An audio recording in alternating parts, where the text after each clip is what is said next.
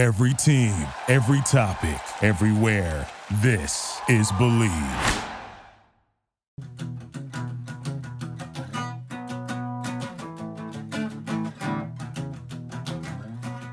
Jim Gray. Hey, hey. Talking about Gray. Jim Gray. Jim Jam. Great slide. Jim Gray. 50 Shades of Gray. 50 Shades of Jim.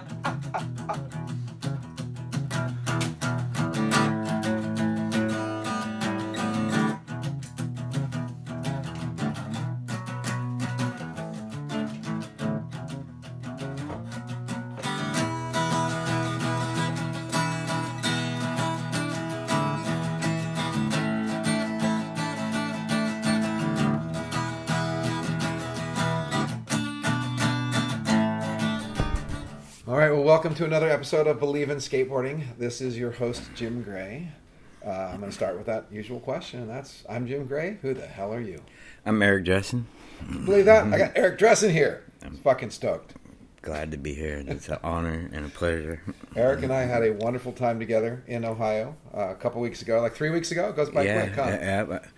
Yeah, one of the best skate trips I ever had in my life. It was really great. What was your favorite part of that trip? What was your favorite thing? There's so many good parts, but this, you know, I told Joe already, I think, like, just driving to that skate park through the countryside and checking out barns and listening to the texts that you were reading from your friend. That was so eloquent and stuff. I still can't get over that. We skated a park in Newark, Ohio, which is a couple hours away from where we were staying in Cleveland. It's got a full pipe like that. And on the road for us California boys who were used to looking at a lot of concrete and dirty tagging on the side of the road, we got to see cornfields and soybeans. And I enjoyed every time when we went looking at houses and watching you surf, fucking getting tubed. Well, I think what's funny is what's different about what people think versus the reality is, like, we've known each other for a long time, and we've always been friendly with each other, right? Yeah. We can't say we were friends because we didn't hang out. We're friends, of course, but not friends like, hey, bro, what's happening? Yeah, now we're friends, right? Yeah. We made friends this trip. We just never had the opportunity to spend quality time together. Well, exactly. No, that's actually the perfect way to say it. Yeah. So this last trip, we actually spent quality time together, not passing time because we happened to be at the same place skateboarding. Yeah. Yeah, but, you know, we skate, you know, Angelo's, and it's always awesome to skate with you. And I've been a big fan of yours forever. And well, I appreciate that. And then it was funny when I got home, all I kept talking about was Jim Gray. And Jim Gray went up and did the fucking full pipe, and me and Jim Gray had custard, and me and Jim Gray looked at houses, and Jim Gray went fucking surfing on Lake Erie, and it was sick. And I thank you for filming that. That was pretty rad. No, dude, I was sick. Like, that's the only thing I regret about this trip was that we didn't have a good filmer with us or photographer, because I saw you do so much rad shit, like especially in that full pipe. I was like, fuck, dude, I see the opportunity, and I was like, to get captured. Well, I appreciate that. And I tried to capture it a little bit. It's tough because I don't... I mean, I don't have enough time to skate, really. Yeah. When I skate, it's short, it's quick. I usually hand my phone to somebody and say, here, capture a run. Yeah. It's usually not the best run of the day. It's usually not my best skating. You are so fucking good. Like you drop in and you're so nonchalant and you just tear the fuck out of everything. Well, I keep it simple. That's the thing. I think a lot of people really think about all they've done over the years and all the tricks, and they got to focus on that. I cherish that. I say this, I believe it mostly. I carve, I grind, and I giggle. Oh, that's all I do, because I lost most of my tricks because of my knees. I can't run out of shit, so, like... It's no fun when you can't. But, I mean, again, you and I do have one thing in common, and that's going fast and grinding hard. Yeah, I kind of got that from... It was funny, I was thinking about where I got it from. It was, like, from... when the Hester series got rained out and everybody went to Skate Odyssey in Mission Viejo, like I went with Fred Blood, picked me up and went, and it was like Shogo Kubo and Jimmy Plumer, Jay Adams, and Paul Constantinu, and they were just hauling ass and grinding so hard the whole session. And then growing up at Marina Skate Park, everyone just carved and went fast. So that's how I... No, I love it. Yeah. And again, when we go to Angelo's, I think you and I probably skate the most similar as far as just charging fast and grinding hard. That's just like... And that's the most exciting thing about it. That's my go-to, you know. Every time I go skate, I'm going to do this, I'm going to do that, and I end up doing the same shit. Me too. And I think that's what I like, you know. And when I'm up there grinding, I'm thinking of Jimmy Plumer and Shogo Kubo and Art Dickey and stuff, like guys like that. So BetOnline is the fastest and easiest way to wager on all of your favorite sports, contests, and events with first-to-market odds and lines. Find reviews and news for every league, including Major League Baseball, NFL, NBA, NHL, combat sports, esports, and even golf. BetOnline continues to be the top online resource for all of your sports information, from live in-game betting, props, and futures. Head to BetOnline today or use your mobile device to join today and make your first sports bet. Use our promo code BELIEVE50, that's BLEAV50, to receive your 50% welcome bonus on your first deposit. Bet online, where the game starts. So you were pretty fortunate. You grew up. I mean, my first memory of Eric Dressen is, who's hot? Eric Dressen, 10 years old, rides for Logan Earth Ski. That's just me looking in a... How old are you? 55? I'm 55 now. Yeah. It's, and I'll be 60 this year, so... Again, you were 10 years old, I was probably 14 and a half, something like that. You know what I mean? So I'm looking in the Skateboard Magazine like, oh, who's this little kid? Yeah, rad. You know, and you were actually funny. You were at Sidewalk Surf Park in Fountain Valley, I think, in your Who's Hot, which was right by my house. Oh, really? Yeah. My Aunt Millie lived around the corner there. Yeah, I wish that park was still there. That was fun. Yeah, I like now that park. I think people would really love it. People didn't like it back then because it was like behind the times. It was too simple. It was just flowy. But now I think people would be blasting overall. There's probably all those lines there that never really got utilized. Yeah, Richie Carrasco always brings that up. I guess one of his brothers worked there, and he's like, yeah, you were always little kid freaking right. I rode my moped through there. He's giving me shit. Like, you disobeyed all the rules. Like I skated, they had the 360, I think, clothing ramp. Yeah, I skated that a couple times. Yeah. Those were gnarly back then, man. They were like 8 feet wide with like 6 feet of I skated there at night. It was all dark, and I was just like, plexiglass. Yeah. Yeah, we're definitely a couple of the few guys who've got to skate almost everything that's been made in skateboarding. Yeah, I never got to go to Whittier. You didn't go to Whittier, huh? No, no one took me there. I was like a little kid, so I got lucky. Like, most of the time we took the bus to the marina or something like that. Or I hung out with older dudes. So yeah, like Whittier. I loved Whittier. The metal top full pipe was pretty cool. Yeah. The feeling was amazing. So what city did you grow up in? I bounced around. My whole family's from Inglewood and Venice. And I I bounced around. I got into skateboarding when I was 8. Me and my dad just moved to Torrance. And I had been living with my grandma in Las Vegas riding motorcycles, but I saw Endless Summer. And my uncle rode for Con surfboards and stuff. And I was like, teach me how to surf. He's like, learn how to skateboard first. So my dad got me a Super Surfer, clay wheels, right when we moved to Torrance. And you said your dad rode a skateboard too. Yeah, my dad skated a little bit. He had a board. Like, I think I was about 5. My dad got like a little clay wheel board. And I took a couple rides on it, and then my grandma stopped me. She didn't want me to get hurt. But then when I saw one of his friends skating, and he was so good, I was like, that was one thing I wanted to be good at. I wanted to be good at riding motorcycles and skateboarding. It was like automatic. Right when I saw it, I wanted to be good at that. You know? For me, it was more, I wanted to ride motorcycles, but I didn't have one, and my parents weren't about to let me have one, so I played Evo Knievel on my Schwinn Stingrays. Yeah, that's what I did, and bicycling. That's why, my first real thing was bikes. So what stoked you out about skateboarding? I just liked how it looked. I liked how it looked, and then... I was totally into motorcycles, but, I had to wait for somebody to take me.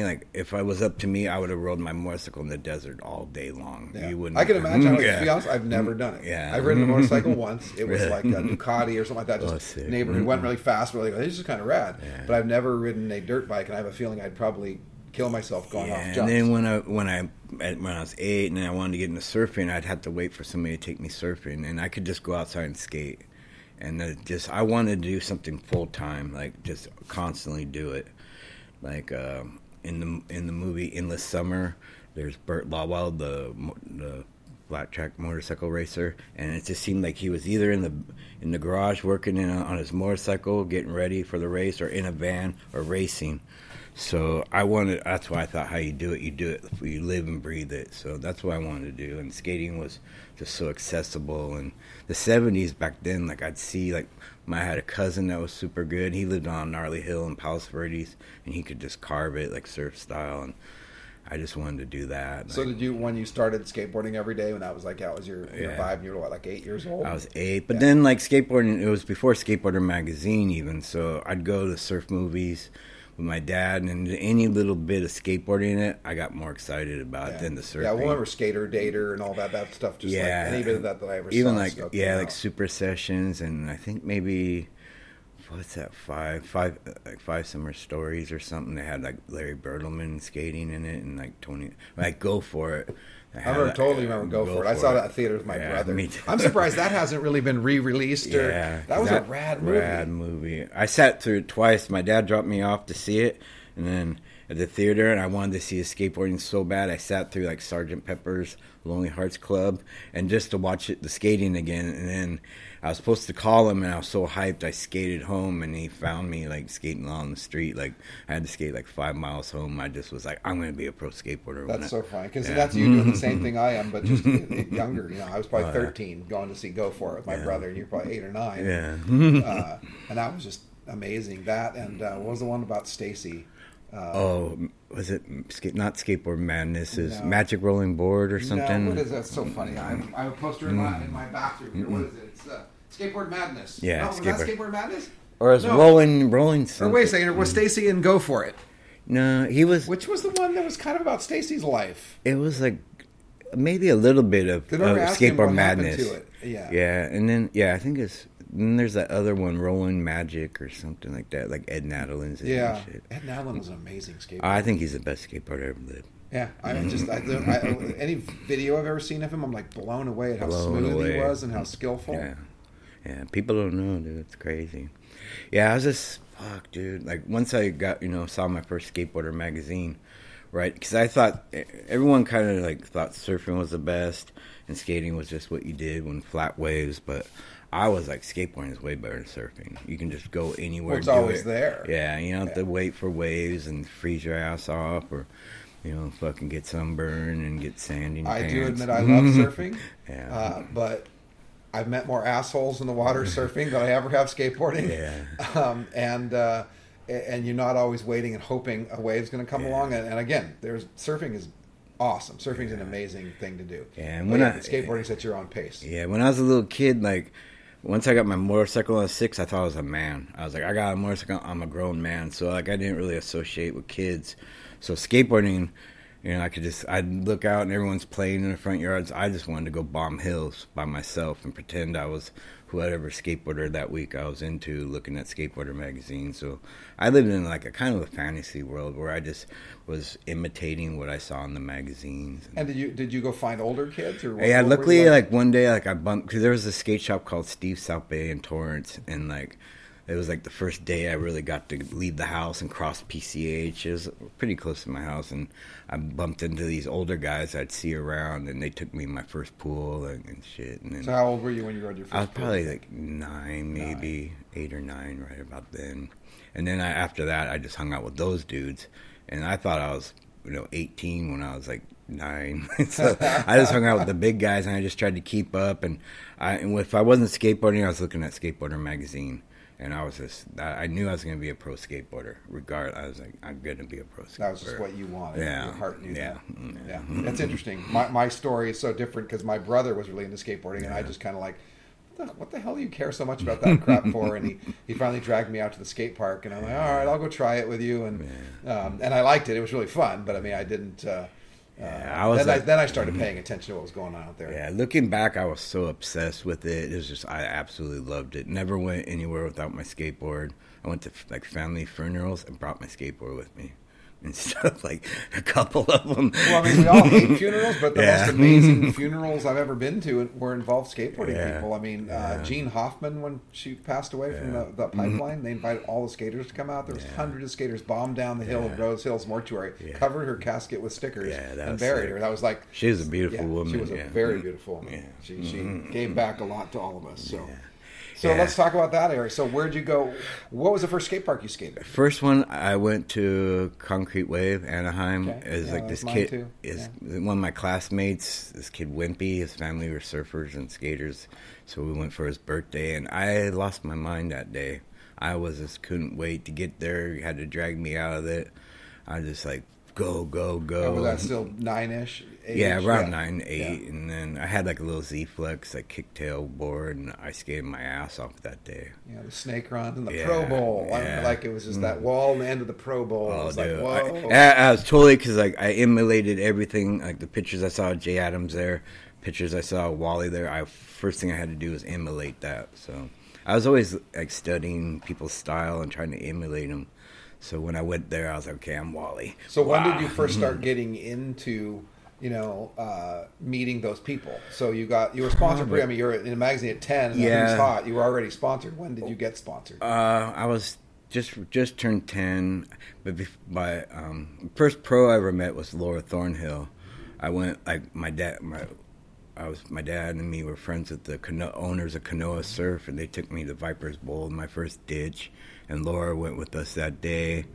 And after that, I went to like a Pepsi demo in the little shopping center, and I met Stacy Peralta and Greg Ayres and Paul Hoffman and stuff. And then shortly after that, Laura Thornhill saw me skating in this backyard pool in Torrance and got me on Logan. Okay, and that was my dream. Yeah. And then within a day or two, I had a new board, and we were going to Skatopia for the grand opening. And I think we shot my Who's Hot the next day after the opening. So, yeah. That's pretty rad. Yeah. I remember that first board. That's like mine. Oh, totally. I was Pro Am was my first sponsor. I don't know if you remember Pro Am. The company hung out. That was my first sponsor. And man, first time someone gives you a skateboard, trucks, wheels, the whole nine yards. Like, wow. That was such a big deal. Yeah, before that, because my birthday's in June, so I get a board for my birthday. Right at 6 months, and then Christmas I'd get a skateboard up to then, so it'd be like I'd have to like preserve it and stuff. But yeah, the first board I got was a Brad Logan, and it was like 33 inches long. And Brad's really cool. He's kind of the unknown Logan, but I've met all the Logans in the last he was super 10-15 years, and Brad's. But they gave me like this huge board, and I had to shoot my Who's Hot on it and stuff. It was funny, but I was so used to. I rode so many different boards, like, and that was a standard old oak. That was an oak, solid Logan. Oak with brand new Road Riders, and it had like two different colored grip tapes on it, like total like Logan grip tape style, like the little strips and shit. So funny. Where did it go from there? Started getting after that, like it was weird. Like I did people like Brad Logan would just show up at my house on a Saturday morning, like and take me to Concrete Way for like a contest, and then. Or like Skateboard World would have a contest and stuff, and I had Steve Cathy pick it up. So it was like that, and then I don't know, like I'd bounce. And my friends are older, so they'd take me places here and there and shit. And then eventually we moved to Santa Monica because my dad worked in Santa Monica still screening, so we moved in this little back house. And that was like the summer of 78, right when Alva was a huge Dogtown disc was coming out with boards. And I was just like, I want to, I always wanted to be Dogtown, so I got on Alva. And so your dad did some work in the skateboard business, right? A little bit. He worked for Freeformer. Okay. Right when Freeformer started, he was like driving like vans for him and stuff, and I'd test out the boards, but they would never give me a board. And I kind of didn't want one because they were just plastic boards and shit.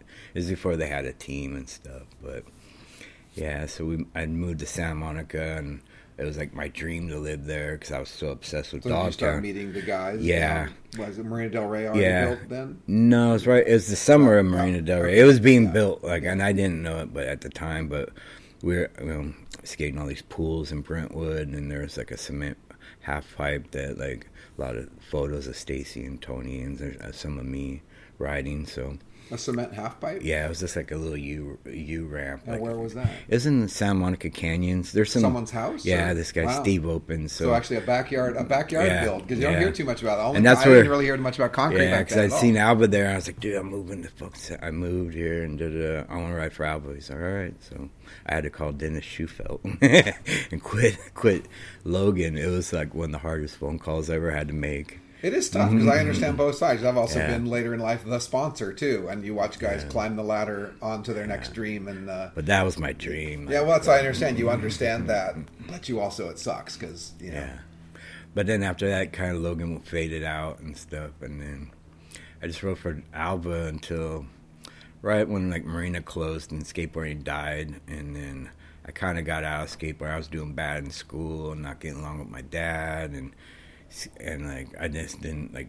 I had nowhere to go, so I ended up starting surfing. I got into bicycle racing for a while, but then in high school I got kicked out, got sent to continuation school with all the stoners, and they were all skaters. And like they'd skate, like no, it was before like and nobody skated, so I'd go smoke weed with them and then ride their boards. And then I got my first little job, and the first thing I did was go out and buy a board and stuff, and then reconnected with Alva and everybody and started meeting like Nadas and Jesse Martinez and it was right during the filming. So that's why you missed Whittier, because you stepped out at that end when they closed. You know, it's like, so that's what I was just at. I turned pro at Whittier at a turkey shoot contest and stuff like that. So for a couple of years I didn't really skate, so but I still felt like a skateboarder, but it just wasn't.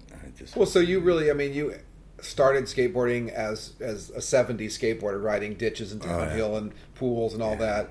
And then when you stepped out, well, skate parks were all closing. Yeah, everything was closed. And then you came back as a street guy. I mean, that's really what I remember. I mean, I know you could skate anything. I've always known you could skate anything. But that's when I remember the street contest, and you were coming out and killing it in the street contest. But see, like for me, I was emulating like people skating pools on the street. Oh, so. No, that's what I liked about it. But I didn't like as things transitioned to just doing a trick on a thing. I liked it, and even later I sponsored like Omar Hassan with that. He still kind of had a little bit of that old school ride the course like it's a big surf, like it's a big wave, and throw tricks in where you can. And that's why I was liked about I just kind of got into it, got on Dogtown, and that's like first time I met like Scott Oster.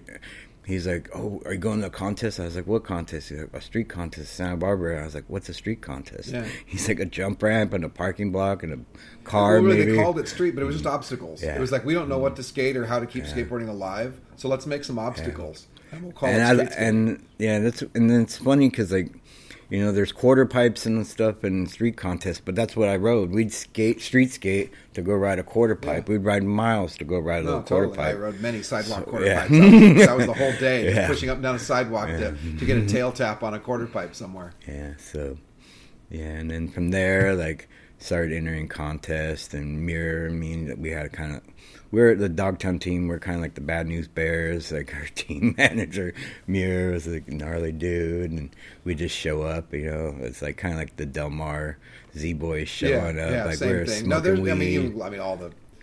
Again, being on the other side of it, we just laughed. Like, here come all the fucking the leather jackets and dreadlocks and like you know, it was. But we were out to beat the. Because Dogtown was just out of the family garage. We were just out to beat the Powell guys and the Vision guys. And eventually we started doing that. And it was sick.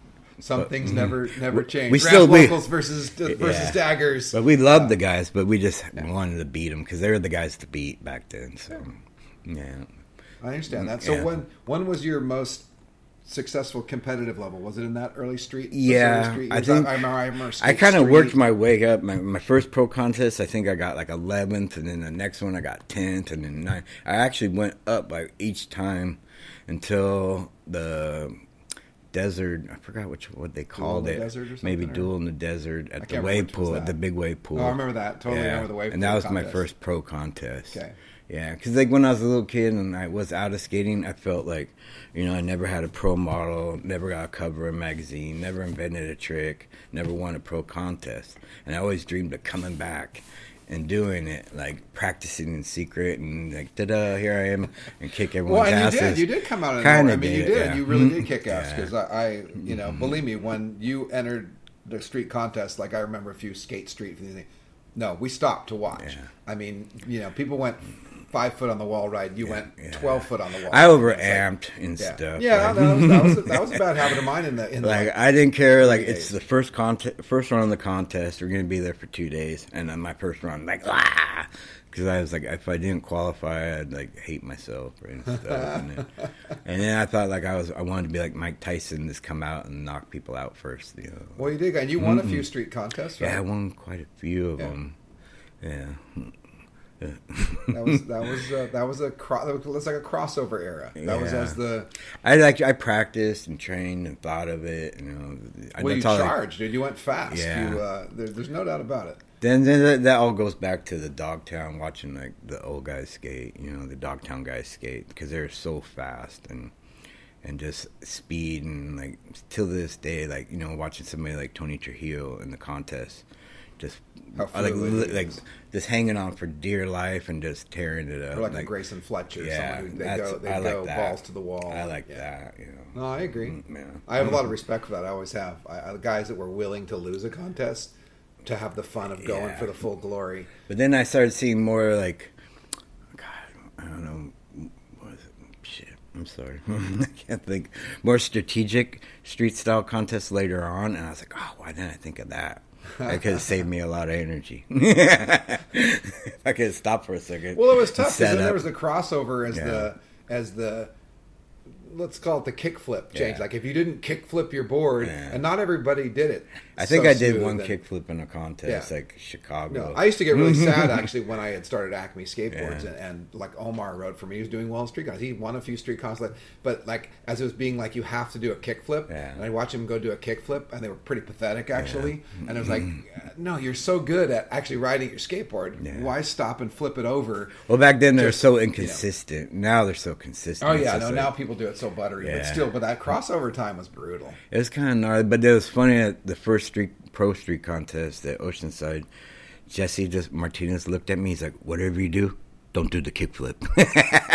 And it was like, it was just so funny because back then we didn't make it every time. Take us 3 tries to make a kickflip or something. Yeah. Isn't it amazing how people do it now? How they could just roll down the sidewalk and do 10 in a row. But then it flawlessly. I don't know which contest, Chicago or Savannah Slam. And I'm sitting there. And Jason Lee goes out for his first pro contest ride and does a tray flip. And I was like, oh, fuck. Right then. I was like, God damn it. I could never figure that trick out.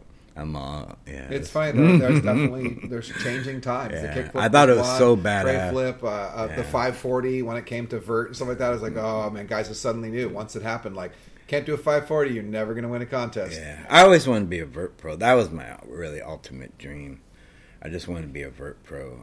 I should have.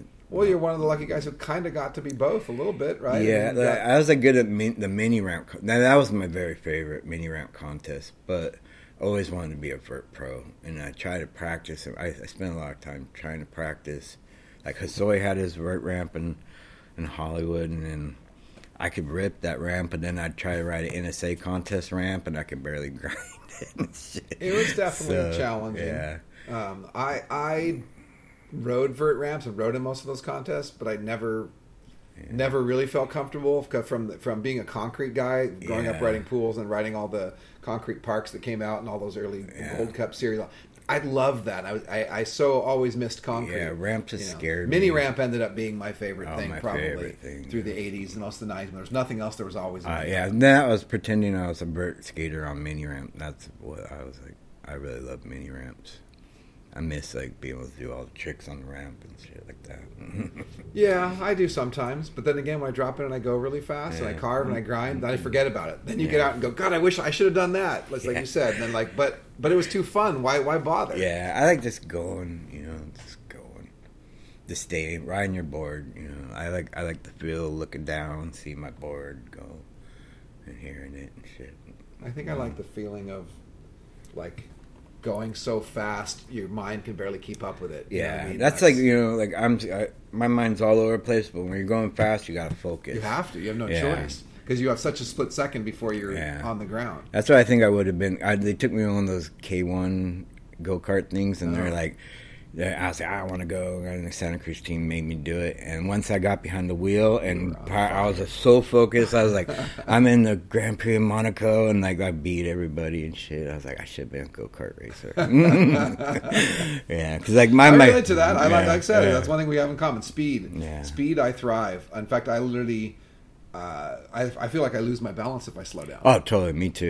Yeah. Yeah. I always describe it as, you know, people have those like 700-pound motorcycles and they can go through windy roads perfect. And the second they stop at a stoplight, they're trying to hold the thing up.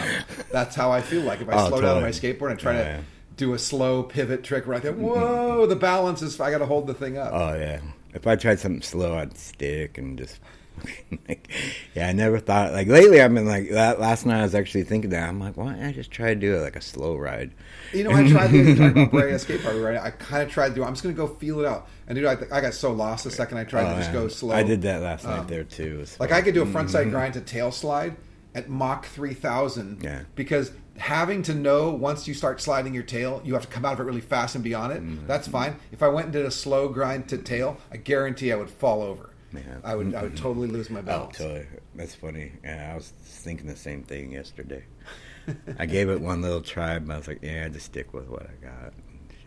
Because, God, what feels better than charging through a pocket at, full speed and looking at a hip that you're going to, suck up as you go under? Like, I can't think of a better feeling, you know? So anything I think I've ever done, whether it's board slides or like that, even, across a spine or something like that, if you go super fast, then I dig it. Once the speed goes away. No, you jammed, dude. That's all I got. Yeah, but still, dude, this is sick. A lot of people struggle, they don't know how to get speed and shit, you know? Well, I think that's what's allowed me to be good at that is not thinking about tricks so much because when I go, all I'm thinking about is the carve and the grind, and the more you do that and you don't stop to let's stop and rock and roll, let's stop and tail tap, let's stop and slide around, then I actually get better at it. So I'm not doing many tricks, but I'm able to focus on it. And so I actually think I probably carve and grind better now than I did in my 20s. You're ripping, dude. Trust me. The whole time in Cleveland blew me away. Like that DIY, we pulled up. I was like, oh, we're just going to look at it. And next thing I know, Jim's running at it. I was like, God damn it, we're going to have to skate this thing. It's a beast. And you just tore it up and you did what I wanted to do. I think I was motivated because you were there. I got to step it up. I was so impressed. I was like, you're the best. But all I did was all I did was grind it. I didn't do anything fancy. I've learned to pick my battles. Oh, yeah. I didn't try to challenge myself. That's how I live, my battles. I only really do stuff if I'm with, the Santa Cruz filmer.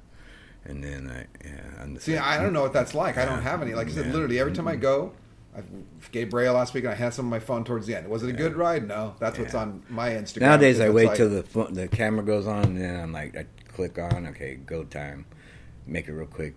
Hopefully pull it first try and then think about it for a couple months. I don't know. It's funny. You're stuck. I'm going to pause this for 1 second. Yeah.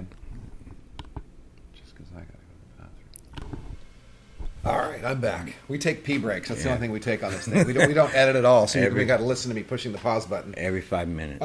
Every 5 minutes, exactly. That's what happens when you're over 50, kids. Yeah, don't leave the house without a piss jug. Yeah. That's my motto. So let's talk about, today you basically have a board out on Dogtown and on Santa Cruz? Yeah, they do the reissues of Dogtown. It's a different era. I kind of like that. Yeah, it's kind of funny. I quit one and or burned a bridge to go to another company, and then now it's I'm supported. Well, today it's just legend status, baby. Yeah. You gotta just it's cool that with the companies, especially that have big distribution like Santa Cruz, I think they sell a lot of freaking reissue boards, and that's rad. Yeah, they're doing quite well, and Dogtown's doing good, and it's. And Jim Muir is the one that got me pro, and he mentored me to be a pro skateboarder, got me my first pro board. So I get to, spend time with Dogtown, which really means a lot to me because I love Jim so much. Yeah, and I love Jim too, and I appreciate it. We do all the Dogtown stickers here. Yeah, so, sick. They always say, Jim Gray just made these. And I was like, sick.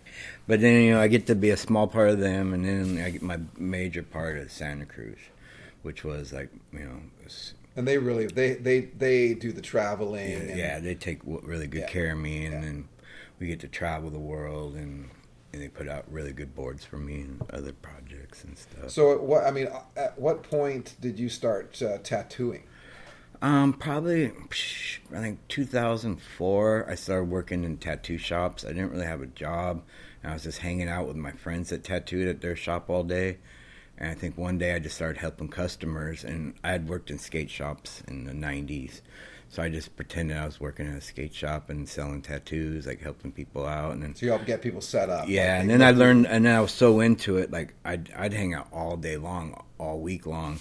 So I'd just pick up little things. It was just a whole new world for me that I just was so interested in. And I loved being in the shop and watching tattoos get made and this crazy shit happens. So had you ever done art yourself? Did you ever doodle? I just doodle. I would draw Dogtown crosses on the 4th grade on the table at school, but I never really got I failed art class in 11th and 10th grade and stuff. But so how did you start actually doing tattooing? I think from being around and being a helper and seeing like the process they did to get the tattoo to where it was at. I learned that. So I learned like watching the techniques, watching how they shade things, and then I started apprenticing under my friend Jiro, this Japanese tattooer that had a shop in Little Tokyo, downtown LA. And then I just learned like all the little secrets and stuff. So it takes me like I need a Xerox machine and a lot of tracing paper to get one little. I can get it done. Yeah. But do you when you started tattooing, was it like, how do you practice tattooing? First, like, they'd have me tracing and training my hand to pull lines. And I was watching the guys, like, pull lines with the tattoo machines. And then eventually, after, like, my lines are good on paper, they're like, okay, find a friend and let him tattoo. So you had to find some guinea pigs. Yeah, so I had this. Just the bad ones? Nah, actually, I came up swinging pretty hard. Yeah. I had like my friend like Carson Pete and his friend 20 who was blind, and they just wanted to free tattoos. They didn't care. So that's the best tattoo customer ever, a blind customer, because he can't critique. He just wanted a tattoo. So like every Monday I'd have them come in and I'd just do a little tattoo here and there. And I did it for a long time until I started really working on customers.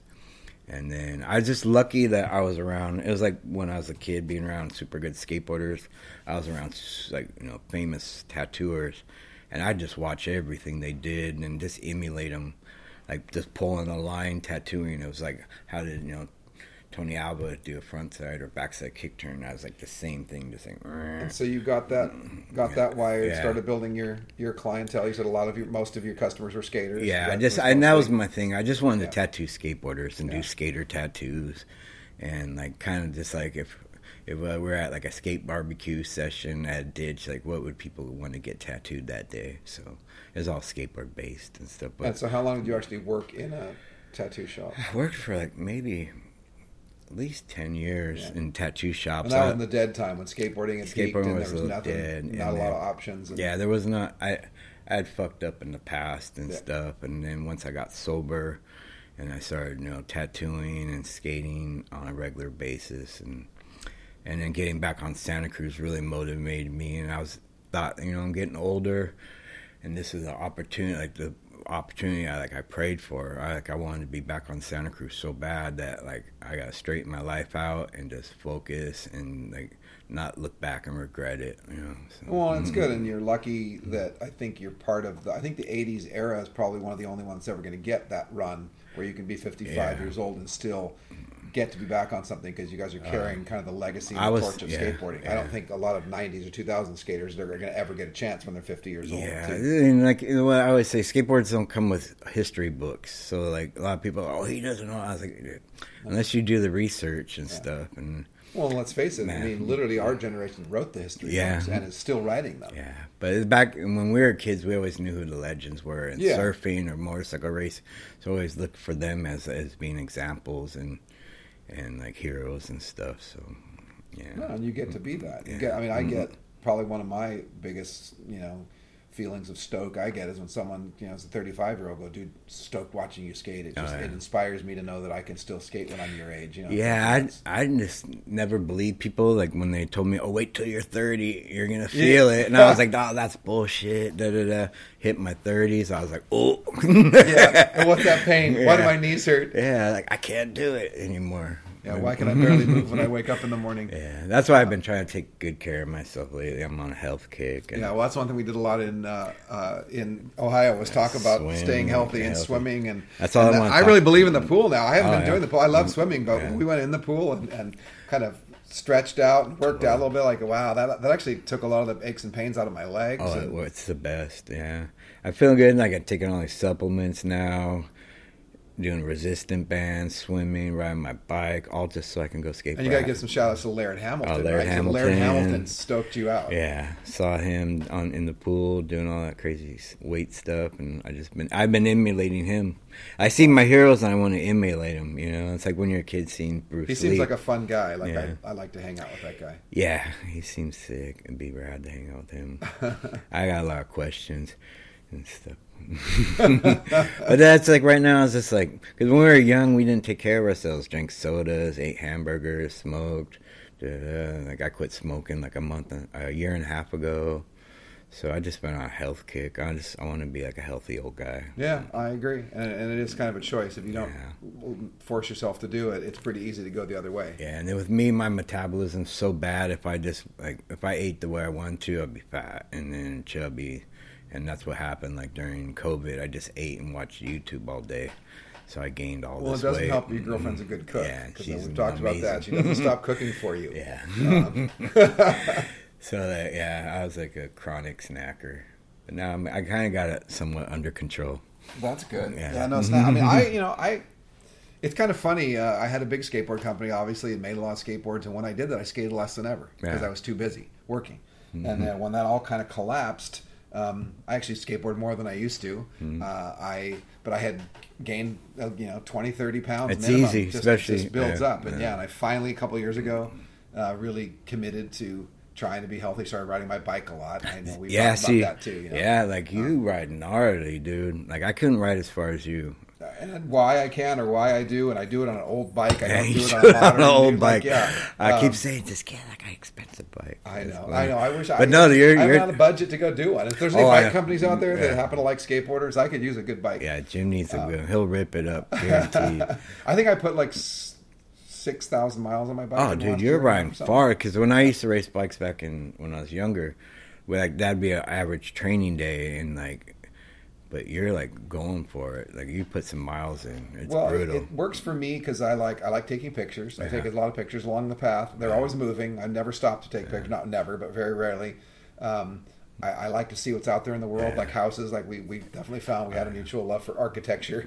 Yeah. So I love just witnessing the houses, the boats, the people. Yeah. And it keeps my legs stronger. It makes it easier to skate when your legs are strong. Totally. And skateboarding, I've never considered necessarily as a workout, unless maybe you got a pump track and you can do laps every day. It's more like what you use with the body you already have, and it's mostly taking away from that by kicking your ass, and we love doing it, but it's not getting you in good shape. It's not getting me in good shape. Yeah, it's actually making my body off, like all off balance and stuff. Yeah, like bike one leg cross training, and all the other stuff you do in the pool, that strengthens it, like builds up your flexibility. Yeah, I feel like I'm skating. I've taken runs where I've done like 50 grinds in one run to prove that I could do it. And there's no way I could have done that 3 or 4 years ago. Didn't have the stamina. You're a powerhouse. Yeah.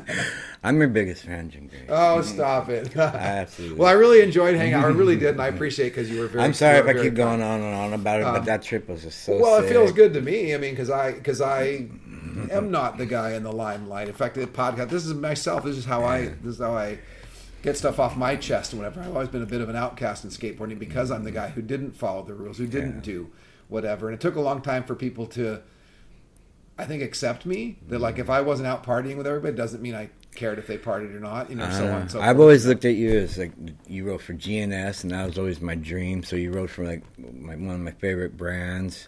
I've seen you skate the full pipe at Pipeline, and that I've seen you go so high and just fuck, dude, like your frontside thrusters. So you've always been a badass in my book, dude. Well, I appreciate that. And then to this day, when we go skate, you're on every time. Just fucking go, and it's sick. Yeah. I keep it simple. You make the sessions rad, dude. Like I like to have fun. Yeah. I mean, skateboarding is fun to me, and I try to lighten it up. And that's what I try to do. I don't like everyone gets real serious, and I try to laugh. I laugh at myself, and I laugh at other people too. I don't like when people take themselves too seriously. I'm going to put them in their place. But that's how I kind of look now. Like I'm at sessions, like when we're at Angelo's, I'm watching you. I'm just like now that I'm not trying to win every skate session. I'm just like I can sit back and watch.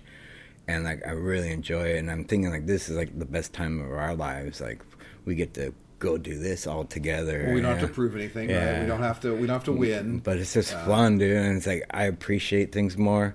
Like my friends more. Like I don't take for granted. I'm friends with like this top pro anymore. I'm friends with my hero and. I agree, dude. I've met so many guys I didn't, I only saw in magazines, whether it's Jerry Valdez or guys like that. Now they're my friends. And it's so rad to... I sit back. I'm in an awe all the time. Like, I can't believe I'm skating with this guy. And we're here today, all of us. Brad Bowman's here. No doubt. That's one of the best things about skateboarding in general is that everybody on every level is a fan. I've watched Tony Hawk fan out on, you know, Tom Scharr skating the combi pole and sit and watch Bob Burnquist and, you know, Lance Mountain or something, like fanning out watching Alicia Brigado do an air in a bowl or something like that. And, you know, it's really cool to watch the legends fanning out on other skateboarders, so, you know, because you know, it was fun to go to Ohio with you because those guys were so excited you were coming to Ohio. I mean, they were so excited. Jim, who owns that bowl, I guess who's skating his bowl today? Tony Hawk. Oh, geez. Because I connected his guys with my friend at the Tony Hawk, you know, his companies were like, call him, he'll hook you up with them. Because they said they're coming through for a tour. We'd be so stoked if we could get Tony here. And we know it's hard because he's so busy. I go, he is, but he'd be stoked. And somehow him and Staub are going to skate there today. Yeah, that's a definite destination. Right? Oh, it really is. And but because it's far away, those guys, you know, they have to fish for it to get people out there sometimes. You know, I feel honored. I got taken out to that to meet the Welfare Line guys and to go to the whole bash thing because of Skate Master Tate. Jerry, he'd come by here all the time, would hang out. He goes, I'm gonna go to this thing, man. You gotta come. You should come. They'll love you. Blah blah blah. Because I'm not the guy who was on their list of who they're trying to invite there. You know what I mean? Because I'm not. I get where I fit in skateboarding. I'm you know, I wasn't winning contests. I was just out there doing my thing, having fun. I was. If I got 30th out of the 50 guys, I was like stoked. That was a good thing, you know. And so yeah, I never was one expected to get invited to that kind of stuff, you know.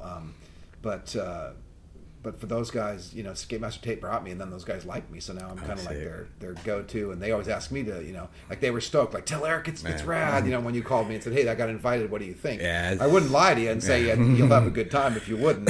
Yeah, it's funny, like some of our pro friends, our older friends, they're like, that trip looks sick, I want to go on it. And I was like, that's good. Those liner guys would be stoked to People are jealous of our trip. Yeah, good. You should be jealous of our trip because we had a fucking good trip. We killed it. It was great skating, good time, good meals, lots of laughter. No, man, it was really good. Yeah. You know, and how's that group? We got to give credit. Oh, they're great. The liners are sick. Yeah, just a bunch of skateboard lovers. And that's what like really support each other year round.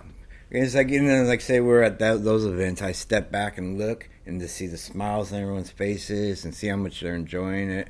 Like that's like special moments, and like that's what I kind of live for, you know. Like I think it's the best. I definitely love going there because those guys in that group communicate with each other online all year. Yeah. And this is they're from all over. They're from Nebraska, they're from Florida, and then they all come together. So to watch these guys that are like their homies and only get to see each other once a year. Yeah, and you do. You see how stoked they are to see each other, and because I was stepping back and looking, I was just like, they're such beautiful dudes, you know. And they're really enjoying themselves, and they just are so happy, and their friendships amongst each other is so thriving. I mean, the one thing I found is interesting, you know, I've like my girlfriend and, you know, the girl I dated before, they were just like kind of skateboarders. I don't know, that rough. I mean, literally, I met my girlfriend now, and she was like, skateboarders are kind of rough around the edges. We met online. She was like, I was hesitant to click on your picture, blah, blah, blah. And I kind of go, well, I'm not a stereotypical skateboarder, but you're also, skateboarders are not what you think. Yeah. And as she meets more people, it's very, you know, the surprises you see, like, wow, that's a pretty vast group of people. It's, you know, crazy, like... Because, like, we all kind of grew up the same. So, like, you know, you go anywhere in the world and you hang out with some skateboarders, we're all the same people.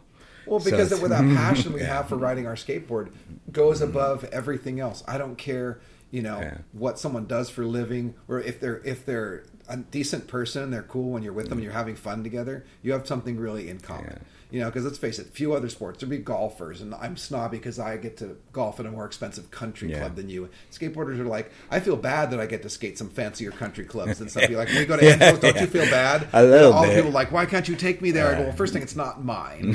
So it's not, I don't get to take anyone anywhere I go. Oh, totally. But and I have taken people like Sam, you know, from TriStar out there. You know, when he's come out here. I big shout out to Sam at TriStar. Sam, love that good guy. People. Sam, whole family. But like I've been able to take them to Angelo and stuff like that. And I can if I get the opportunity, but it's not like we get to pick and choose who gets to go when and where. But that's why, like, my dad just trips. He's like, you know, thousands of people, and I was like, I left the house one day not knowing anybody.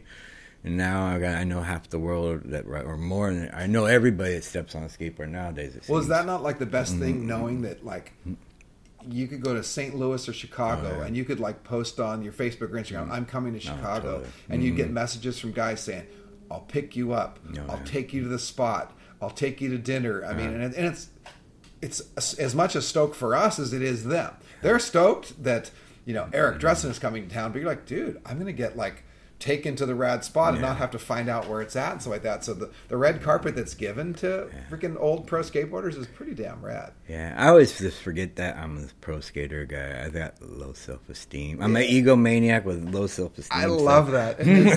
So like I'm always just like, oh, I'm like tagging along, hanging out with the dudes. Well, it's funny that you forget you're a pro skater, and I guess I just never forget that I'm bottom of the barrel pro skater, and I know that. You won contests, dude. Yeah. You're cream of the crop of pro skateboarding. I got lucky. You didn't get lucky. You worked hard for it. You fought for it. I had to work harder. There's only a handful of guys that have won more than one or two like pro contests in their life.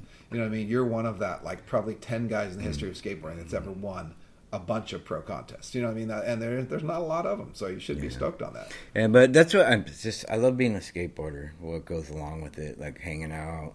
I love skateboards. Like, I'm obsessed with skateboards. Like, I love graphics. I love... Look at my piles up there on the wall. Like that. Trucks, boards, wheels. It's like, if it's up to me, I'd still have, like, a teenage skateboarder room with pictures on the wall, boxes of boards, and T-shirts everywhere, stickers everywhere. Wait a second. I think you're sitting in one right now. Maybe, am I still a teenager? Oh, yeah. Damn, I think maybe I am. Yeah, like, it's funny. I'm fortunate that I've always worked around it, so it's been I've been able to keep my teenage escape, at least part of my work life. I mean, it's crossed over my house a little bit. But, for most of the years I was married, my wife wouldn't let me put skateboards up in the house. But I'm still that teenage skateboarder guy that just like, oh, I want to look at my skateboard and look at this and that and just want to live and breathe it. I think I've always straddled the fence. I lived that teenage life and the adult life, and that's where I think that where I even had conflicts with some pro skateboarders or whatever, because I was like in the mortgage business, so I did real estate stuff, I did this, and then I started companies, and I just took charge because I, for whatever reason, charge, that's how I was. But that's how I was born. That's like when we were hanging out and you were talking about that. I was so impressed. I was like, I wish I was capable of that back in the day. Like, you know. I don't know, but it's capability is like it's about believing in yourself. Yeah. That's where the capability comes from. I don't know that I had the capability any more than you do. Yeah. For whatever reason, I told myself, I'm going to do this. I remember people in high school say, I'm going to do this. They're like, what makes you think you can do that? I'm like, what makes you think if you say it, you're going to do it. Yeah. You know, and it's like you set your mind. Like, that's why, like, after hanging out with you, I was like, I should have set my mind to more things. You know, like... You well, know, you it's like, you have a good focus and you have a good balance in your life, and it's awesome. It's like self-centered fear, I guess. It's like I'm scared. Well, I have three children, so I could tell you the reality from watching three children grow. And by the way, it's my daughter's 25th birthday today. Happy birthday, Brooke! I don't think she listens to my podcast, but I'm gonna take her to lunch when we're done here. But you're born with your personality. That's the thing. I can't change who I am, and you can't change who you are. I think all we can do is hopefully learn to let people be themselves, right? Because totally. I can't change you and don't want to change you, and that's a problem people have when they're youngsters. They want to change people. I want them to be more like me. Yeah. And you know, I'm like, that's why like hanging out with you, dude. Like I was like, fuck, finally I met somebody that's like, you know, could be a mentor, like somebody I could turn to for something. Like I was like, I'm so lucky to get to hang out with you. Like. Because most of my friends are just skater dudes that just want to smoke weed and go skate. I'm very honored that I get to be that for a lot of skaters that will call me when they have something more serious in life to deal with. And that's an honor for me if someone calls me and says, hey, I have faith in you. I want to. And sometimes I get surprised, like, whoa, someone will reach out that I would not expect to. And that is very much an honor for me. You know, that's what I'm thinking. I feel lately I kind of figured some shit out. It's like, I just want to be like... I want to mentor, like, somebody, a champion. I want to be, like, you know, Tyson's, like, coach, the guy that mentored him, Cuss, like that. Like, I think that's, like, the greatest thing in the world. Well, the best thing you can do is keep someone on track because you know from your own experience you've gotten off track. Oh, God. Almost everybody that's come through pro skateboarding has gotten off track.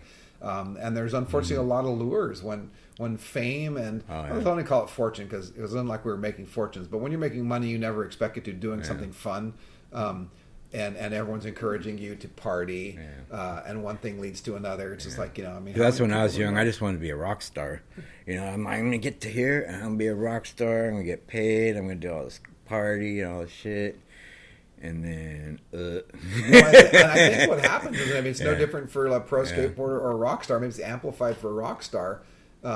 people start chasing their fantasies. Yeah. So for a guy, what's your fantasy? Your fantasy is feeling important and getting chicks, right? So you're like, you know, guys are like, so rock stars, what do? They line them up at the back door at the dressing room, and the bigger they get, they're like, okay, I've had every size, shape, color, type of woman, but it's not fulfilling my needs because it's not love, right? It's just like, it's just that fake sense of being satisfied or like that, and then cocaine's not enough anymore. They need heroin because they need something to numb them more. And I think that's why a lot of people go through the real high peak and then have to hit a real bottom to find their way to the level ground, right? Because level ground is actually a pretty decent place. That's to what be. Fucked me up was like I'd been like a pro, sponsored skater in my life, and then not being sponsored.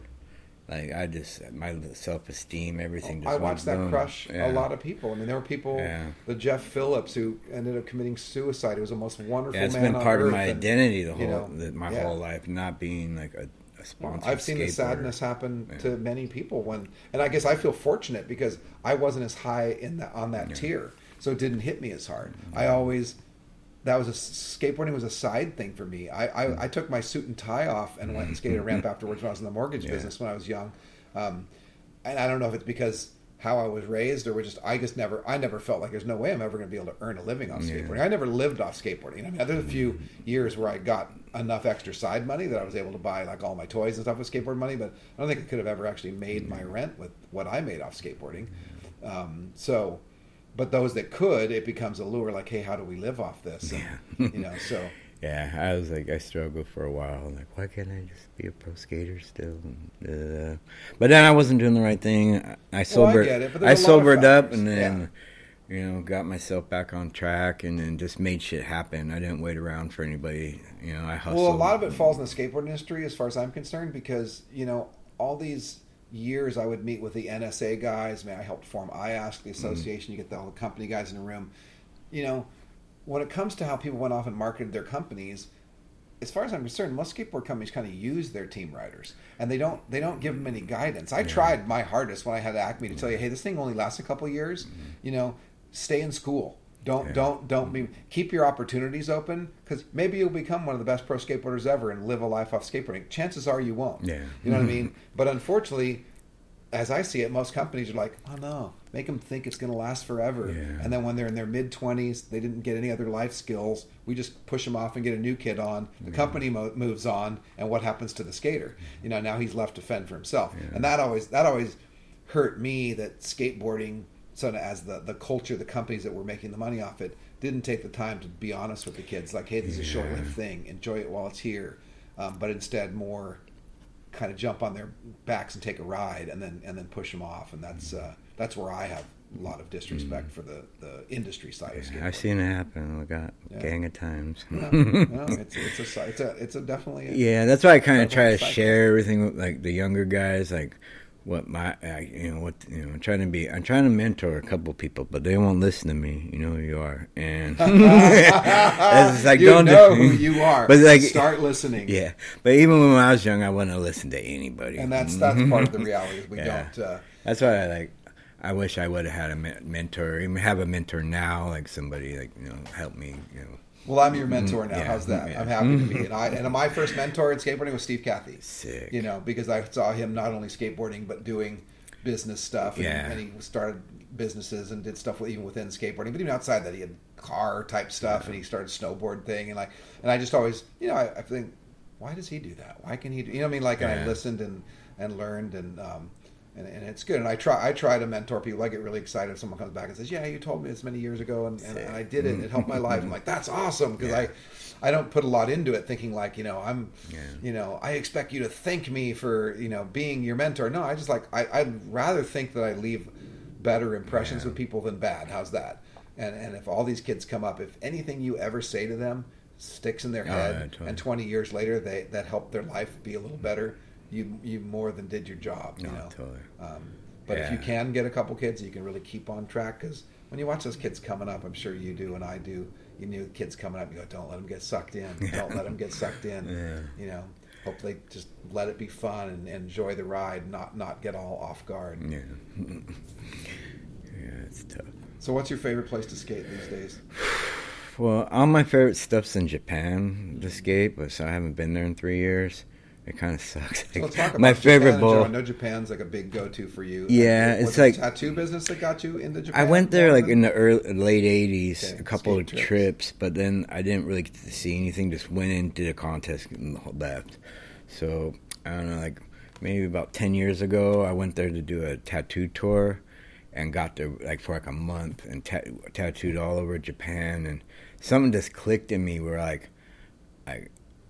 This is it. This is like I kind of. I've never been to Japan. Yeah, I kind of discovered myself because like the architecture there, just how the people are, like the old people there are so rad, and just I felt at home.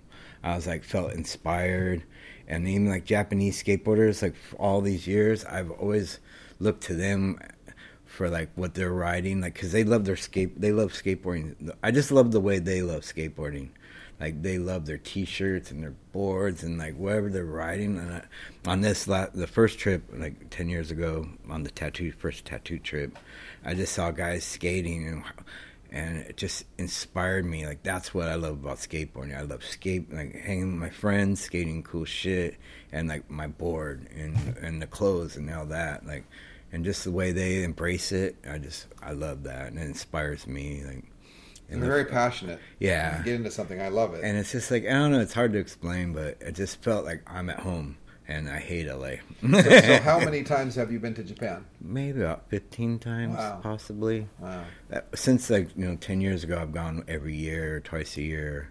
And then me and Bennett started going there together, and Shota Kubo started going to Japan. And, like, I'd tattoo at skate shops and skate parks. Well, I was out there before and met up with a lot of really beautiful people out there. Like I consider them family. Like all my skateboard friends out there. So you have both. Are a lot of the skateboard and tattoo people cross over? Because most of there's some tattoo skateboarders out there, and then like in the past, like some of the first dudes, heavily tattooed dudes, skaters I met were Japanese. Like they'd come on trips. Come out here just to get tattooed by certain guys and stuff, and I always thought that was super neat, like traveling, getting a tattoo somewhere and going home, and like you have that one special thing like no one else has, like out of your friends. So I just love Japan, the culture and everything, and I love everywhere else I go and stuff, but there I just felt at home, like I could live here. Yeah, I'd hope to see it someday. Yeah, I'll get us there. You'll get us there. I'll get us there. Got to make me important to someone in Japan. No, we'll get you there. No, it seems amazing. It seems like they got a lot of new stuff built over there. And like, when I first went there, my first tattoo tour there 10 years ago, skateboarding was so spread out and small. Like, it almost seemed not really dead there, but with the Olympics and stuff, like now there's all these new parks there. People are more connected. It seemed like everyone was kind of disconnected there back in the day, and then now everyone's connected with like Instagram, and there's way more new parks because of the Olympics. I see it through Instagram because I've flown some Powerflex wheels to a few guys in Japan, and I see the places they're skating. Yeah, there's another gang of new skate parks, and they're in cool locations and stuff. And yeah, they build them right in the urban centers and stuff. Right there, and on the beach and in the mountains, and it's sick. Yeah, it's funny. I mean, America does lead skateboarding in general, but not when it comes to creativity and stuff like that. I've seen some skate parks in like Norway and places like that. Like, my God, nothing like here as far as their thinking. Indoor bitchin' buildings built by the government. I think we're so slow. We're so slow in that regard. But but Scandinavia, like if you just go to the government, I want to do this, okay, and they hand you a bunch of money. Yeah, well, it's kind of funny because my guys from Sweden, all my friends, I have a lot of skate friends. Like we talked about David. David's household. I mean, Hans Jacobson, they're always like, we're just going to, we'll apply to the government because my mom's from Sweden. They go, we'll tell them you're of Swedish blood and a pro skateboarder, and they'll help us buy you a ticket to come over. I'm like, they're going to give you a car. That's so funny. They're going to put you on the best plane. And that's what it's happened to me out there. I got paid, like Finland paid for me to just come out and skate like a little skate event in some warehouse that they paid to make a skate park in. Like a community center thing. That's so amazing. Yeah, Scandinavia is definitely got their act together when it comes that's to the one humanity. Place I want to explore more because I've only just been to the major cities. In Finland, I've been around the countryside and stuff, but I really want to go like countryside and different cities in Denmark and I definitely Norway have to go to Sweden. My mom's from Sweden. I've never been. You'll love Sweden. You'll kill it. Like you'll crush Sweden. I swear, I know already. Like, we fly in Stockholm, go to that park right there by the downtown, and go to Dave's, and then go to some other spots. That other skate park they took me to, you'd crush it. You'd love it. I did ask my girlfriend. She said she's down to go to Sweden, so we're gonna start making some plans. You know, because I know you, and I know what you can do, and you'll crush it. I can carve it. Just if I can carve it and grind it, I'm good. Stay away from the pastries. I do like pastries. I am getting better at learning to stay away from Swedish pastries, insanity. So what's next for you? I don't know. COVID fucked everything up for me. Yeah. I was about to go. We were literally applied for Chinese visas. I was going to go on the biggest Chinese skate tour ever, and we applied this the day they started talking about COVID. Were you putting that together? No, Santa Cruz. We were making a big China tour. Yeah, the day when it was just oh, there's something going on. Oh wow! And then a week later, it was just the whole world, and that held me back. So hopefully now I'm looking forward to the Elgato Classic. I'm really looking forward to that. That's the class reunion that you want to go to. Yeah, I mean, that's one of the reasons I wanted to be in shape and be able to skate that one, because that's my favorite event. I'd be honored to lose to you at the pump track race. I don't know. And I'd be honored to try to beat you too. It's just I don't know. I think you got me, Jim. I don't know about that. No, I don't know. We'll see. I think Eddie Alguero's probably out there every day practicing, so I don't know. We're going to have a challenge, too. I know. I was thinking this week, I need to sneak out there and practice. Thinking the wheel combinations and my bearings. Shoot, I don't know if I go this week, maybe next week. It's starting to cool down out there. Yeah. I'd be down for a day trip out to Palm Springs. Yeah, but the Elgato is my favorite event and stuff. So I'm looking forward to that. And then now I'm I got to just get out in the world more. After going to Cleveland, and getting it's just that was almost a whole new experience, because I hadn't flown in 3 years or gone to Arizona, but I haven't really gone anywhere. So I'm trying to plan for next year, go to Finland and go to Denmark for the Open and stuff like that. And there's a new skate park in Amsterdam. I want to skate there, so I'm just gonna try to hit up people and figure something out. And I think next year Santa Cruz turns 50, so we might be doing a bunch of stuff with that. Wow, that's pretty cool. Yeah. So. Awesome, dude. I'm stoked. I'm stoked you're getting to still live a life that most people dream of. It's crazy. You know? Yeah, it's weird. Well, it's funny that people would even want to listen to us talking. That's the way I look at it, but I understand why at the same point, because I want to listen to other skaters I know talking, but totally. It's just... I love interviews and podcasts and stuff, You get so much out of it. I get so much out of it. Even just random people. I'm really honored because I'm getting to archive my own personal history. Because I've only had a couple people on my show that I didn't know too well. They're all people I know. They're friends I've known for a long time. So this is just having conversations and sharing it. Yeah. And that's the thing. Lately, when I was with you, I asked you a million questions about GNS and all that. And that's why, nowadays, I hang out at Alva. I was whoa, what street did you live on in Santa Monica? Why didn't I ask? Stuff you didn't pay attention to back then. No, I wondered, but I was too scared to ask. Yeah, some people I'm so fond of, I just scared to say anything. But then with Alba, I got to become better friends with him. I was what street did you live on? I always wondered, my whole life. I live right there. I was you lived right there? Really? I drove by there every day for years and stuff, but... Yeah, it's neat. We get to be friends with all these rad people. Well, and like stuff. I said, we've known each other for a long, long time. But, again, this last trip, we were able to talk about where'd you grow up, how'd you grow up, how's the family, whatever, learn about families and the struggles. And let's face it, we all have struggles, we all have stresses, we all have, weird things in our life that we're either not proud of or not stoked on. I've definitely, done shit I'm not proud of, but, we're all still here. But I think this day and age, now we're all... Most of us are all around for each other now. When back in the day, people weren't around for you. When no, they bailed. No, there's no doubt about it. It would, the skate family has shown that they come together for each other when they need it. If something happened or something, I know I could turn to you or I could turn to somebody else. Absolutely. So. Well, and let's face it, I think mental health awareness is getting to be pretty strong. We've lost a few skaters to suicide and things like that, and the reality is there's nothing worse than depression and sadness. I think we've all experienced it. I've spiraled in my own head before. Didn't want to get out of bed. I mean, shit, when my company was collapsing, there was times I didn't want to get out. I didn't even want to go face what was going to happen today, you know. And I think it's tough because when someone's going through that, they don't realize how many other people have gone through it. Oh, yeah. So they keep it to themselves, and the skate family, I think, is a little better at trying to let people know, hey, we're here. You know, that's what I learned, like, when I was getting sober. Like, I just thought I was the only one, you know, and then I was going to meetings, hearing stories. I was like, oh, that's my story. You know, other people go through that, like, you know, like just me being shy or scared in school or not doing good. Well, the reason we all go through that isn't because we're not good. It's because we are human and we fall victim to the same things as other humans do. It's all a learning experience, and it's gnarly. But, yeah. But ultimately, we're lucky because we're here. We still get to have a lot of fun playing on our little wooden toys. Oh, yeah. That's why I think this is, like, the best of times. Like, I wouldn't trade this time for anything, you know. Like, I really appreciate it and really enjoy it more than ever. Before, I was more like, why not me?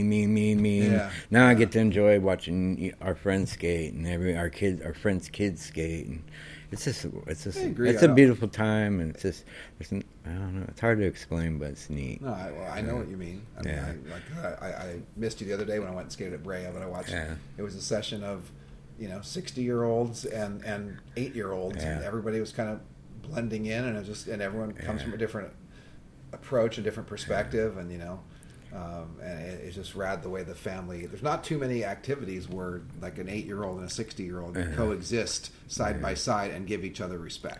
Yeah, that's what I like about this day and age too. Is like, we all can meet up on a regular basis now. It's not like just once a year where we can, every Saturday, you can go to this park and all the boys are going to be there and stuff. Like, I look forward to that. I get caught up talking too much and, like, and not skating enough, but, like, it's just, like, fun and stuff. Like, yeah, like yesterday at Brea, I tripped hard because it was pretty packed, and there was, like, small groups of kids, like young kids, and there was, like, rocker kids there with, like, blasting, like Black Sabbath, like headbanging, and I was, like, doing Bertelmans, and I was like, this is the sickest shit. This was, like, so refreshing, like, to be around that, and, like, just, like, kids, like, living, not looking at their phones and just sessioning. It was, like, that is a beautiful thing. It was a sick session yesterday. It reminds me of a kid being a kid and not, you know, like, like yesterday was weird. Like, I told my girlfriend when we left, I was like, that was so refreshing.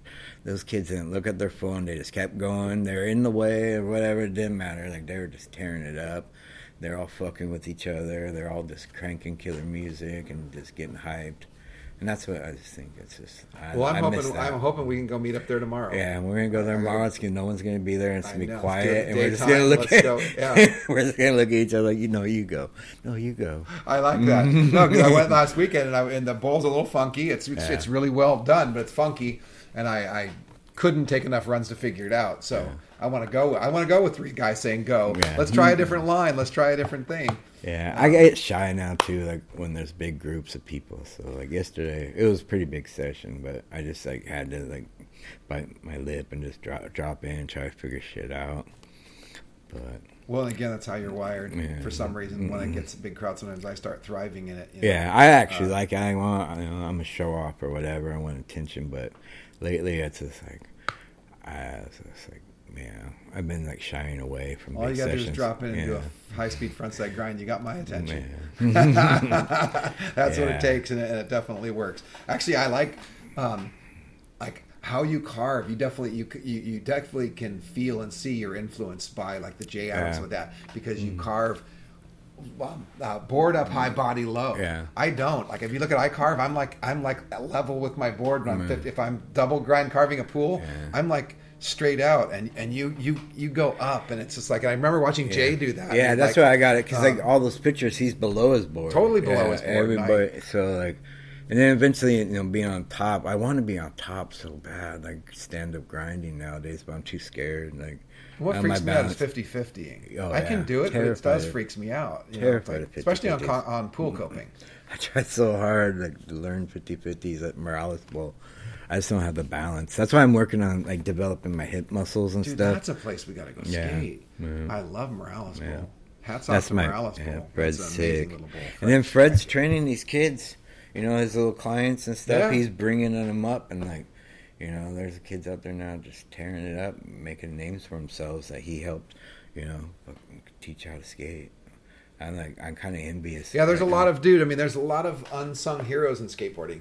They're the ones out there teaching people. I've seen a lot of people give skateboard lessons, and they change kids' lives. I mean, I'm envious of Fred, because I'm watching all this stuff on Mike Tyson and him and his coach Cuss, and Fred really takes the time out and really gets these guys and has some mental approaches to the tricks that I don't think some skate instructors would tell their kids, or you've got it in your head now. You've got the bug. You want to find a couple youngsters that you can guide. Yeah, terrorize them.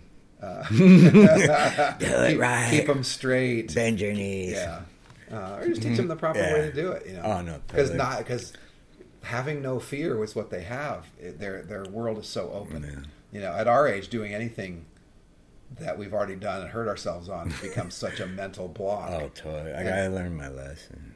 For a long time, I never learned my lesson, but lately, I'm watching out. It's funny, but it's just nowadays when I'm skating, I tend to look at everyone and kind of try to analyze their skating.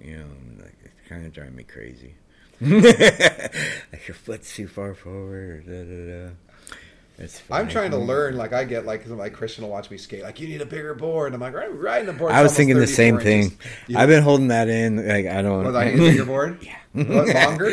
I don't know. A little bigger nose area. Yeah, yeah. But you look good on your board. But and stuff. I do end up I've hit my face a couple times the last couple of years because I've gone over my nose. Yeah. Because my body size relative to what I'm riding, and I started riding ace trucks, which turn really good. So I had a wide. I had to lengthen my wheelbase because I was squirreling way too much, So that's funny. No, don't be honest. When you see, when you observe, I know you love your board. I know you love your board. No, I like my shape. I need to make it. I need to make a new batch of boards. I need to adjust them to function because that's the fun of skating too.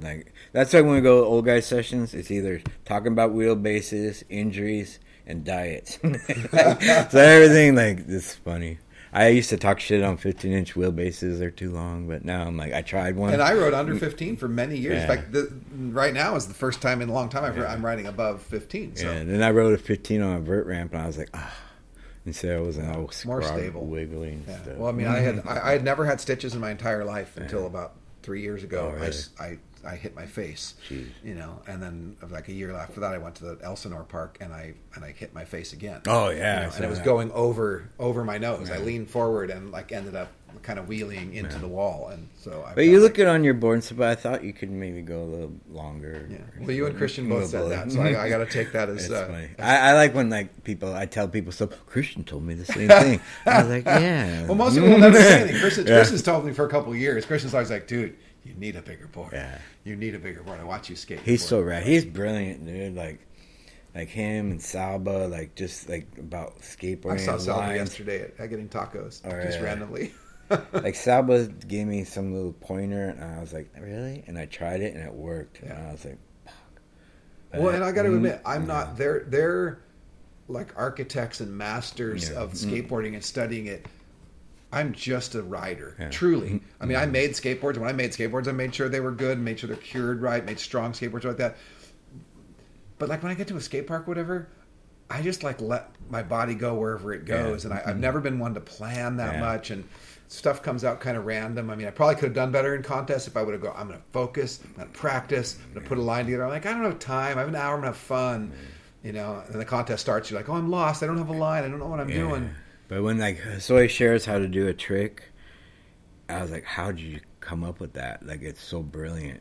I would never thought how to do a big backside air. He'll tell you something and it's whoa, wow, you really thought. Yeah, they're thinking it through. His way, his view, or I don't know the exact word to say, but it's insane. It's so rad, so well thought out, and I think I gained ultimately respect for him watching him when the day they were closing the pool at Vans last night, and he ollied the channel 50 times, and he made it on the 50th time. And that's the other thing he could figure. I'm not letting this pool get torn out till I freaking ollie that channel. That's what I love. And that's figuring out why you're going along. what do I need to do? And slamming and getting back and getting, up and getting back in. That was what really got me there. Like, you're a freaking warrior. I'm not doing that. I've always kind of, since I was young, had a 3-trick rule. Try it 3 times, you don't make it, you're not ready. You know what I mean? I would never try something 20 times. I just don't have those. I don't have that. I don't got that. I mean, no more. Yeah. No more. You had it. You probably could do it. Before, like, going for shit and, like, you know, like, doing something, like, one major thing, like, going up above and beyond your capabilities, like, those days are over for me.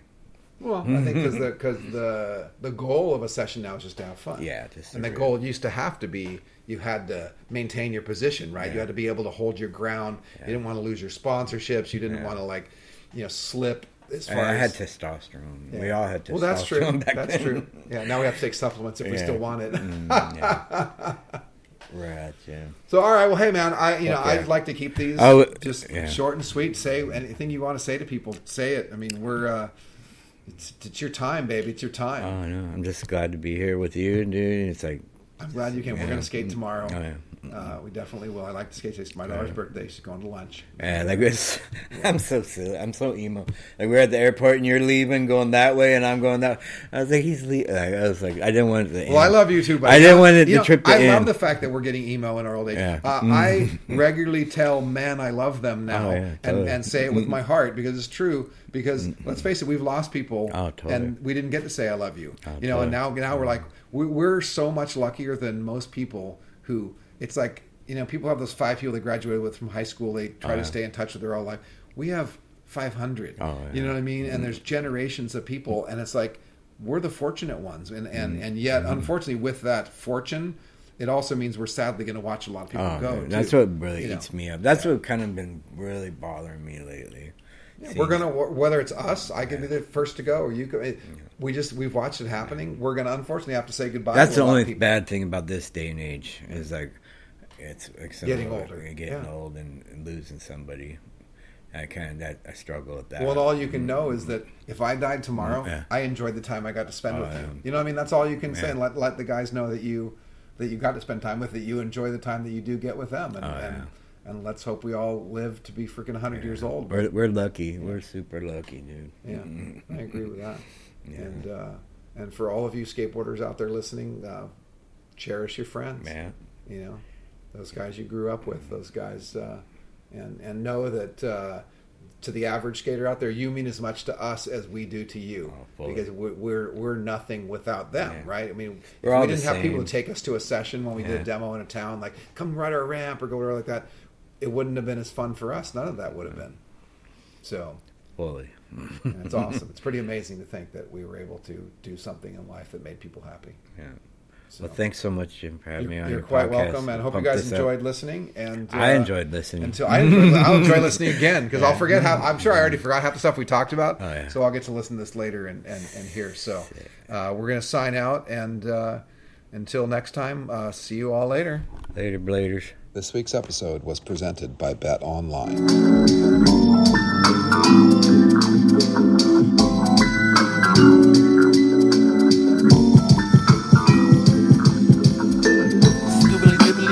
Wobbly dibbly dibbly dibbly wobbly dibbly dibbly dibbly wobbly dibbly wobbly dibbly wobbly dibbly wobbly dibbly dibbly dibbly wobbly dibbly wobbly dibbly. That was the Jim Gray Show. The Jim Gray Show. That was the Jim Gray Show. The Jim Gray Show. That was the Jim Gray Show. The Jim Gray Show. And you know, I flow from intelligence. Let's go. Things justified the means. I seen so many wanna live in ill schemes and dreams and beams of light. Right. And so we can do this all night. That was the Jim Gray Show, and you know, check it, the Jim Gray Show, and you know, respect it, Jim Gray Show, and you know, with intelligence on the flow, check me on the skibbly dibbly wobbly doobly wobbly dibbly dibbly wobbly dibbly wobbly dibbly wobbly doubly wobbly wobbly dibbly doubly dibbly doubly dibbly doubly wobbly simple simple simple. From never stop, can't stop, won't stop. Check me on the one, intelligence. Like the sun always rising. Skibbly dibbly dibbly doo-wop. Skibbly dibbly dibbly doo-wop.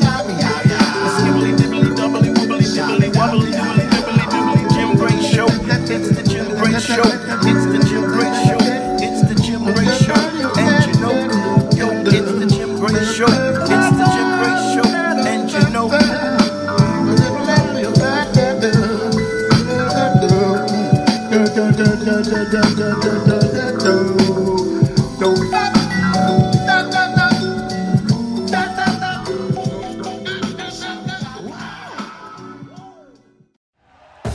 thank you for listening to Believe.